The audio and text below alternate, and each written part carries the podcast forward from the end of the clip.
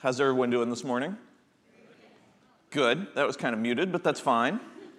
Happy Mother's Day to everybody. Um, so that brings to mind a story I know. Uh, there was a little girl sitting in the kitchen, and um, she was sitting in the floor just kind of playing, watching as her mom was doing a bunch of stuff, uh, washing some dishes, preparing dinner, like doing all these different things that you know moms do. And she's watching, and, and finally she kind of looks up and looks at her. And you can tell, like, her wheels are turning, and she's really thinking. And so she says, "Mom, why are a couple of your hairs white now?" And so, yeah. And so uh, so the mom, you know, she gives that little smile that you give when a kid says something that you kind of wish they didn't say, but they say whatever they want. And uh, so she she's just kind of looks down and then thinks, and then she's like, "You know what? Every time you don't listen and you misbehave, one of my hairs turns white." And so the little girl, like, she she thinks for a second, and again, she turns it over, and she, her eyes get really wide. And her mom, like, looks and sees, and she starts to feel guilty. She's like, "Oh, no, maybe I shouldn't have said that. Like, I was just kidding." And so before she can say that she's kidding, though, the little girl says, "Wow, you must have been a real bad kid, because all grandma's hairs are white."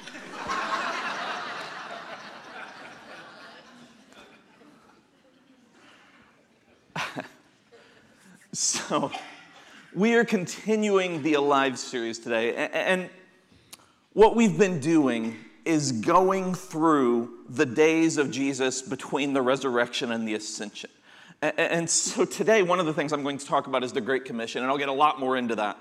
But it's so amazing to think about. Uh, I, I, last week I spoke about Peter and how Jesus spoke to him and took time out. It's so amazing to think about that, that even after he sacrificed everything, his life, his time, his blood for us, he still came back to earth and took time with his followers, took time to, to prepare them, took time to, to give us things to look at as examples, uh, to hear as truth. And it's so amazing, just the, the pure amount of love and hope that he brings, even when he didn't really have to. Like, after he came back, he could have just been like, "Okay, now it's on you guys," and left, but he spent so much time still bringing it, and it's so amazing. And so I want to go to uh, Matthew twenty-eight, sixteen through twenty. "Then the eleven disciples left for Galilee, going to the mountain where Jesus had told them to go. When they saw him, they worshipped him, but some of them doubted." I want to stop there for a second. Uh, they were meeting on a mountain, and it was a prearranged thing. It may have been something where he had said all along, "Hey, if we ever get separated, if you ever need this, if we ever need to meet and you haven't talked to me for a while, go to this mountain." Uh, it may have just been at one of the previous meetings he said, "Hey, you know, at this time and date, we're going to go to this mountain." Um, there's a lot of theory as to what the mountain is. A lot of people think it's Mount Tabor. I know that matters a lot to you guys, the geographics of the mountain. But the reason I bring that up is because for me, I like to believe that it's Mount Eremos. Uh, and if you don't know what that is, don't feel bad. I didn't know that until I looked it up to see which mountain this was. But that is where the Sermon on the Mount was given. And so I knew Sermon on the Mount. And so that's, I like to think that's where it was. And Jesus is like, "We're coming back here to have this talk," because this is where he gave so much. Just an amazing uh, amount of information and love and grace through that message.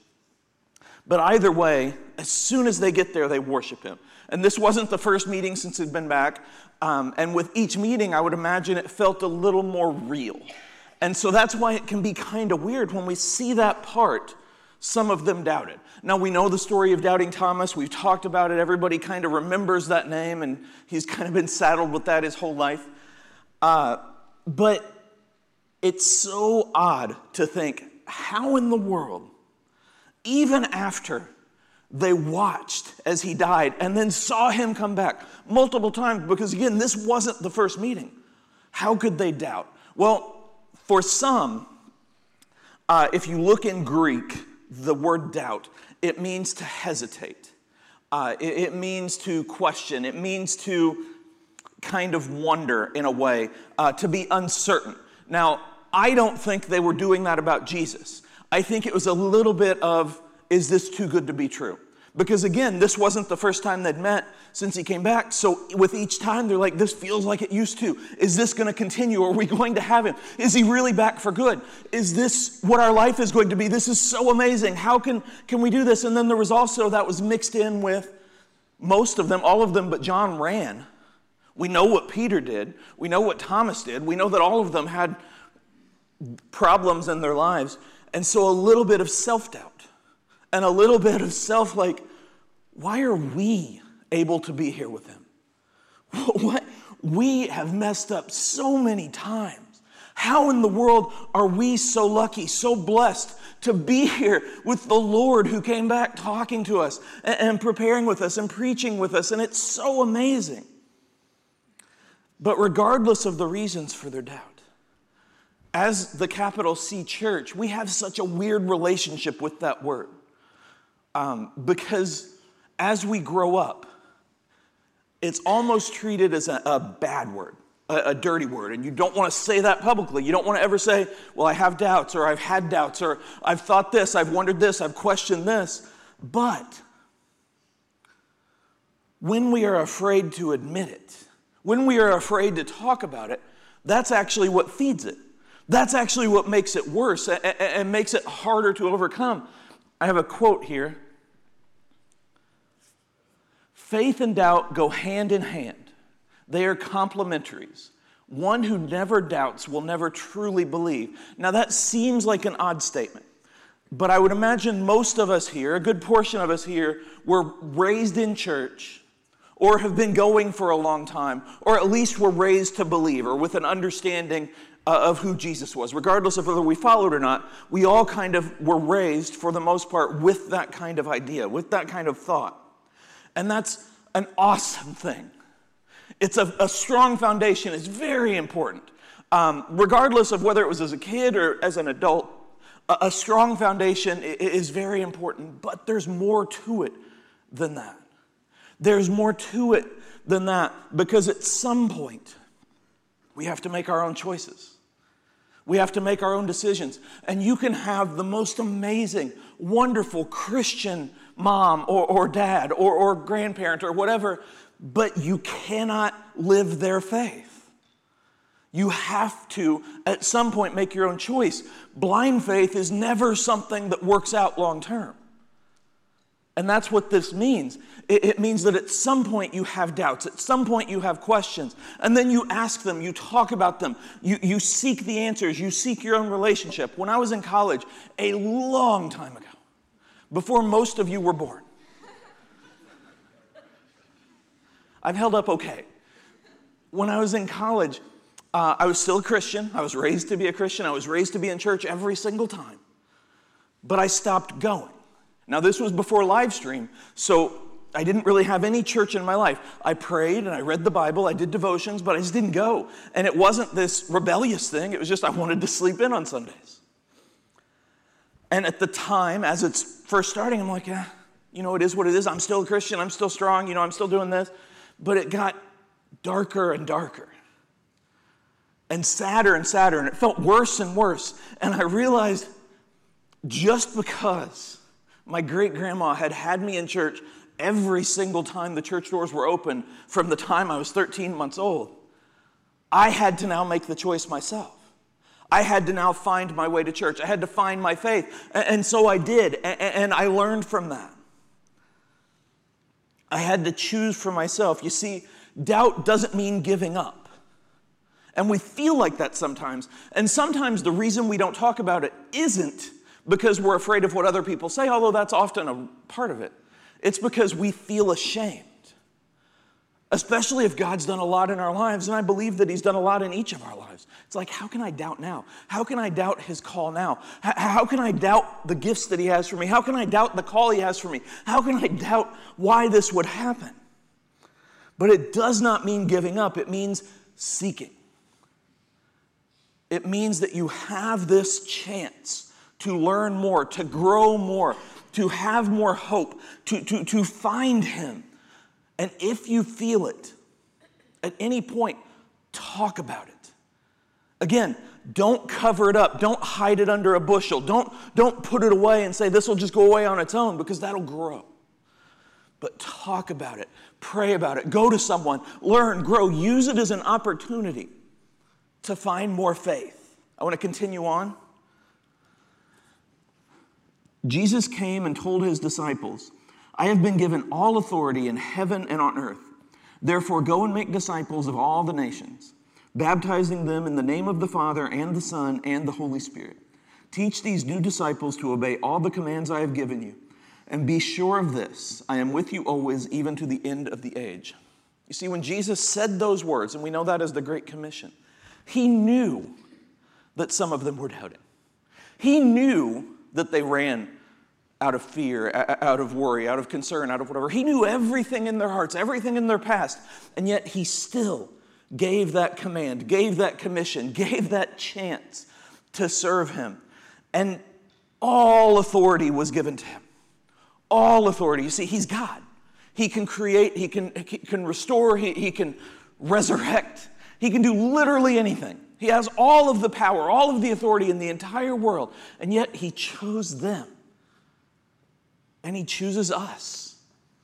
He can do it himself. Sometimes it's so much easier to do things yourself.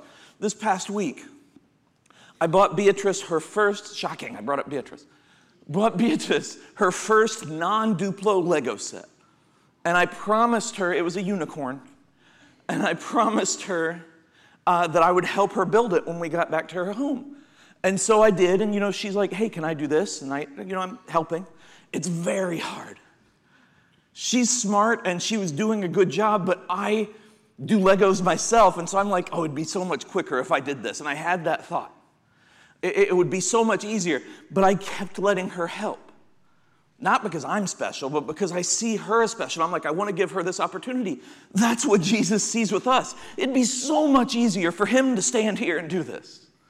It'd be so much easier for him to just do everything because he can be everywhere at once. But he wants us to have a part in it. That's so amazing. That is so cool. Sean mentioned that, that we get something out of volunteering, and it's so true, and Jesus knows that. He knows so much more than we do, and so that's why he gave this commission, and he had all of this authority, and he could have sent anyone. He could have done anything, but he looked at these disciples, these same disciples who had failed time after time, and he looks at us, these same us's, that have failed time after time. And he said, go. Go with my authority. Go with Jesus' authority, with his confidence, with his courage. Go and make disciples, not converts, but disciples. And not with fear, not with anger, but go with his love, go with his grace, go with his truth, go with his peace. And it's so powerful. Because again, he had every ounce of authority and power. And yet he looks at us and at the disciples and said, I have a role for you. You get to be a part of this. You get to, to, to, to be with me. And it's so cool. And he talks about disciples. Again, not converts. And disciples aren't spontaneous. They're taught. You learn over time. Everyone here who is a disciple, everyone here who now teaches or volunteers or helps or has ever witnessed, when you first became a Christian, you didn't immediately know how to do all that. When I first became a Christian, I had no idea I would ever stand here. Not just because I never thought I'd be in Ohio, but because I was terrified of all of this. But you learn. And you grow and you seek, and he keeps giving and he keeps giving and he keeps giving. And look at the process for each of the disciples just there. I love talking about Peter, and I've done it a lot, but, but look at him, how up and down he was, and how much he, he would be right sometimes, and then he'd be super loud wrong sometimes. And he would be at the forefront of, I'm going to fight for you, and then I don't even know you. And yet, over time, through the grace of God, through the teaching of Jesus, he became such a strong disciple that he then helped create and teach other disciples. And he started churches, and he talked all the time, and he helped people see what he had seen. And Jesus goes on to say, of all nations. Now, this is huge. For us, we've all grown up with the idea that everyone has a chance to be a Christian. Every nation is called. Every person has this chance. At this time, that was super controversial to say. For him to say everyone, not just Israel, not just the Jewish followers. He said everyone. And the disciples probably heard that, and their eyes got real wide like the little girl on the floor. And yet, with all authority, with all power, he said, guys, this isn't a club. This is a chance for everyone to have what you have. And so he calls them, he commissions them. He says, go and teach. Teach like Jesus taught. And look at everything he said and did in the Gospels. It's so cool to see the parables that he told, the way that he had patience for people that it'd be hard to have patience for. He taught, and he taught, and he exemplified, and he helped, and he healed. And he said, now go and do that, guys. I've shown you how. And if I stopped there, if he had stopped there, it would still be a great commission. And it would still be powerful because he said, in all my authority I send you. But he goes one step further like he always goes one step further. And he says, I will be with you always, even to the end of the age. That phrase with the adverb of always is only found there in the New Testament. And it means so much more than even we think. Because I think sometimes we will say to someone, I'll always be there for you. And we mean it, where they can call or they can seek us. Uh, but there are times where maybe uh, we're asleep and we can't answer the phone. Or we're at work and we can't get to them or something. What he says, and the full translation of that is the whole of every single day. That means there's not a single second that passes that he's not with us. So he didn't just say, hey, go and do this because I've shown you how. Go and do this because I have the authority and the power to call you. Go and do this because you should, because it's the best, because you, you, you can help people. That would have been enough. That's what we would have done. But he says, go and do this. And every single second, whether you have doubts or not, whether you're doing well or you're doing poorly, whether you're happy or sad, every single second I go with you. How amazing is that? How, how, how much power does that give us? How much courage? How much confidence? It's so amazing, so powerful. Now, I think sometimes we hear that and we know it, we believe it, because Jesus said it, we believe everything Jesus said, we know that. But we kind of will add the but there. Yeah, I, I know that he says this and I know it's true, but I, I'm just not ready to, to help people. Like, I, I can't go to Family Promise. I can't help with children. I can't help with tech. I, I, I can't be there for someone. I can't pray with somebody. I can't pray for somebody. There are better people for that. Now, first, again, think about who he's talking to. Peter literally betrayed him. Probably that's worse than anything any of us have done. Peter literally betrayed him, but he's talking to Peter. Thomas doubted him to his face, but he's talking to Thomas. All the rest, but John ran, but he's talking to them. None of them felt ready. But we don't have to be ready because there's never going to be a point that we have all the answers because we just can't have all the answers. And I think sometimes we have that fear. It's like, I can't really talk to this person. I can't help this person because I don't know all the answers. You don't. Nobody does except him. And yet he said, I go with you, which means he helps us. He, he, he helps our, our, our effect, our impact to matter. Second, each of us is in some ways a specialist. Now, some of us are very proud that I said that, and you're going to write that down, and that's what you're going to remember today. And you're going to take that home, and the next time you have an argument with your, your husband or wife, you're going to be like, I'm a specialist. Now, God's work would happen without any of us. He does not need us. In some ways, that makes it so much more amazing that he calls us, because he could do this. It will get done. His plan, perfect. His will, it's happening no matter what we think or do. But each of us is kind of a specialist in that each of us, even though we can't answer everything, we have this opportunity. We have this chance because we each understand different things. We each have different specialties. We each have different gifts. We each have different people that will listen to us. Uh, I have a quote from Mister Rogers to kind of emphasize this. Before I read that, I talk about three people the most. Well, not counting Beatrice. I talk about three Christian leaders the most. Mister Rogers, Billy Graham, and C S Lewis. This isn't a surprise if you've ever listened to me more than once. But each of those three are heroes of mine in the faith. And I see them as three of the, the strongest disciples post-disciples. You know what I'm saying? And so Mister Rogers, he did so much to, to bring the message to the world, to show that it's applicable in, in everyday life, to show children kindness and hope and all of these things.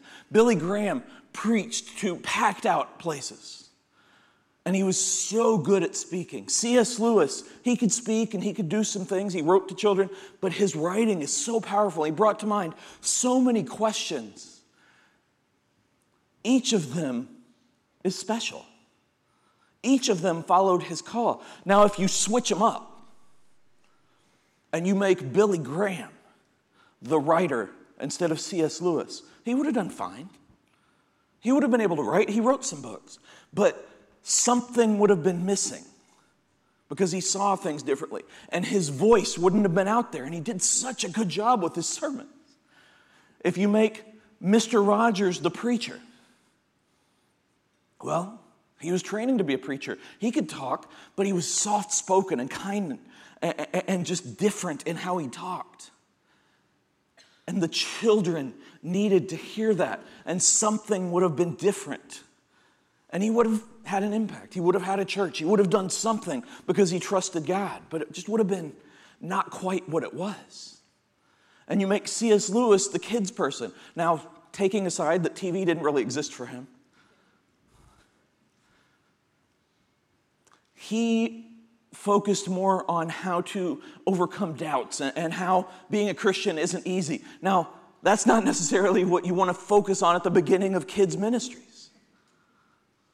You don't want to start with, hey guys, welcome, welcome children. Let's talk about the Trinity and how hard it is to be a Christian. Their eyes are going to glaze over.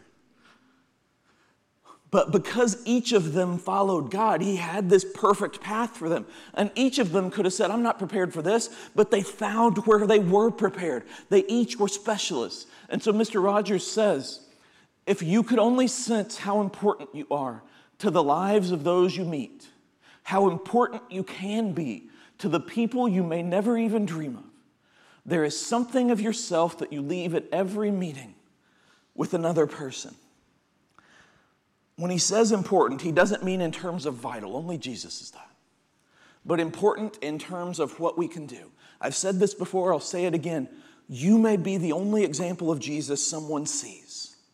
That's important. That makes a difference. That makes an impact. And, and we leave those seeds. We leave those marks.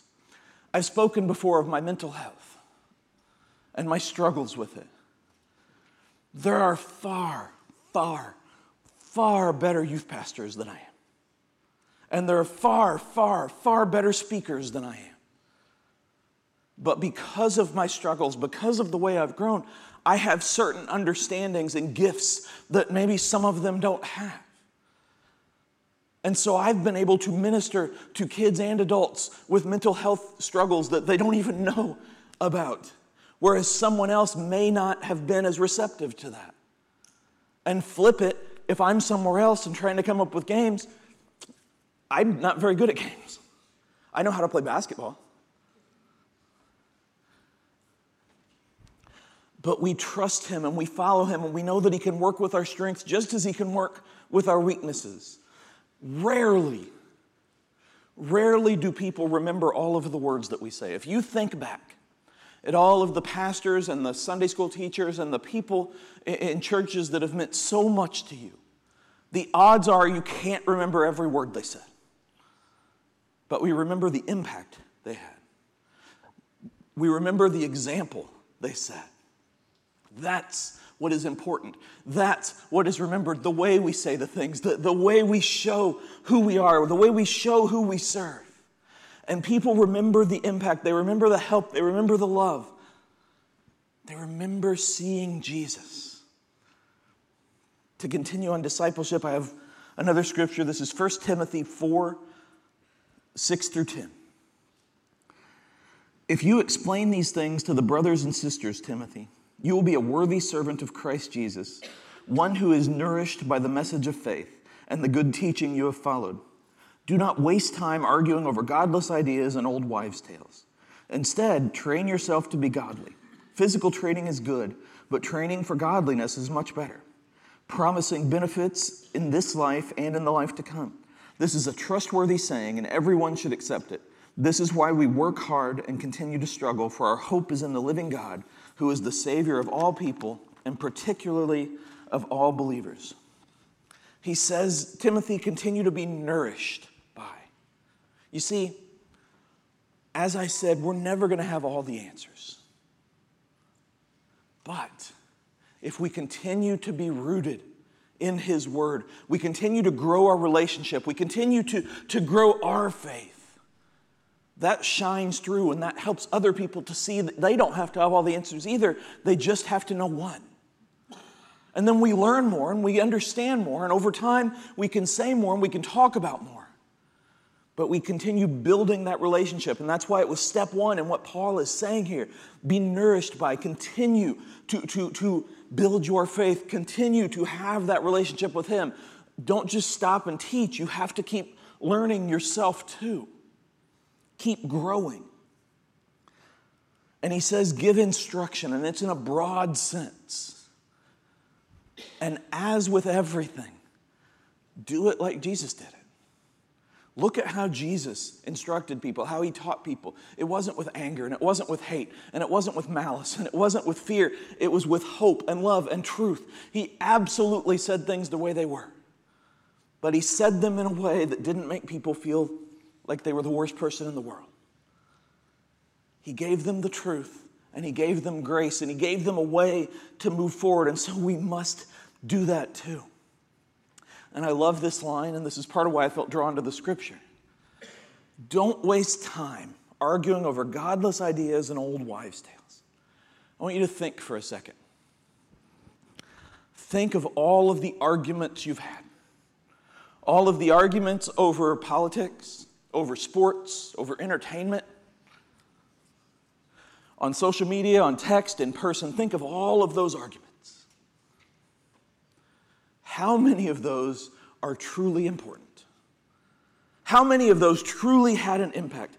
How many of those, if we had a printout that followed us around every time we were trying to witness, would help our witness? I know that for me, I can say that I've had some dumb arguments before. Think about that.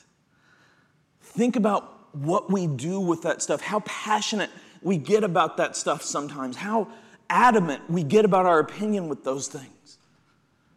None of them will last, whereas His salvation, that's all there is. Now, I'm not saying don't care about that stuff, because we're gonna. But that can't be the cornerstone of our lives. That can't be where we argue. And that's why Paul says, don't argue about this stuff. Because what's it matter? Talk about it, sure. Discuss it, sure. Debate, of course. One of the things I sometimes say to teens, and it's more about bad jokes and things like that. Like bad, not like I tell bad.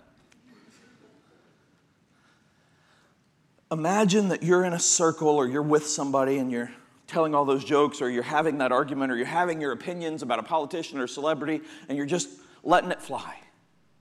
And then you turn, and there's somebody you really wanted to invite to church. And you're like, hey, hey, it's good to see you. Do you want to come with me?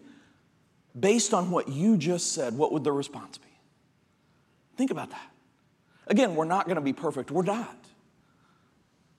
But we have to try to be like him, to look at the important things. I hit politics a lot because it's so frustrating to me how caught up in it the church gets, capital C church, and how we get so positive over these candidates that, let's be real, are all ultimately the same. I understand that there are differences. I understand that there are different platforms and all of that, but we've survived every single type of politician because God survives everything. God's church survives everything. Doesn't mean don't care. It doesn't mean don't vote your conscience, but I'm not saying that. I'm saying that our identity cannot be found in that. Our identity can only be found in him because he never changes and he never fails and he never lets us go, and he's called us with all authority to be like him, to show him, to, to understand the importance of the life that we carry for him. And again, I'm not saying don't care, but I'm saying put it into perspective and think about this. Are you more interested in being right or being an example? Are you more interested in showing yourself or showing Jesus? Now, one hundred percent of us, including myself, including Andy, including everyone you could think of, has been on the wrong side of that at some point. Because we're human, we have. But because of Jesus, it doesn't have to end there. We can learn from that. We can grow from that. We can do better. We, we, we can overcome that. We can tell people, hey, I messed up, but God still loves me. I messed up, but his grace has helped me, and I've moved forward. And, and, and Paul talks about godliness and godlikeness, and it's such a powerful concept to be like him. Nothing else is as important as that. No other argument we have means salvation. Only one.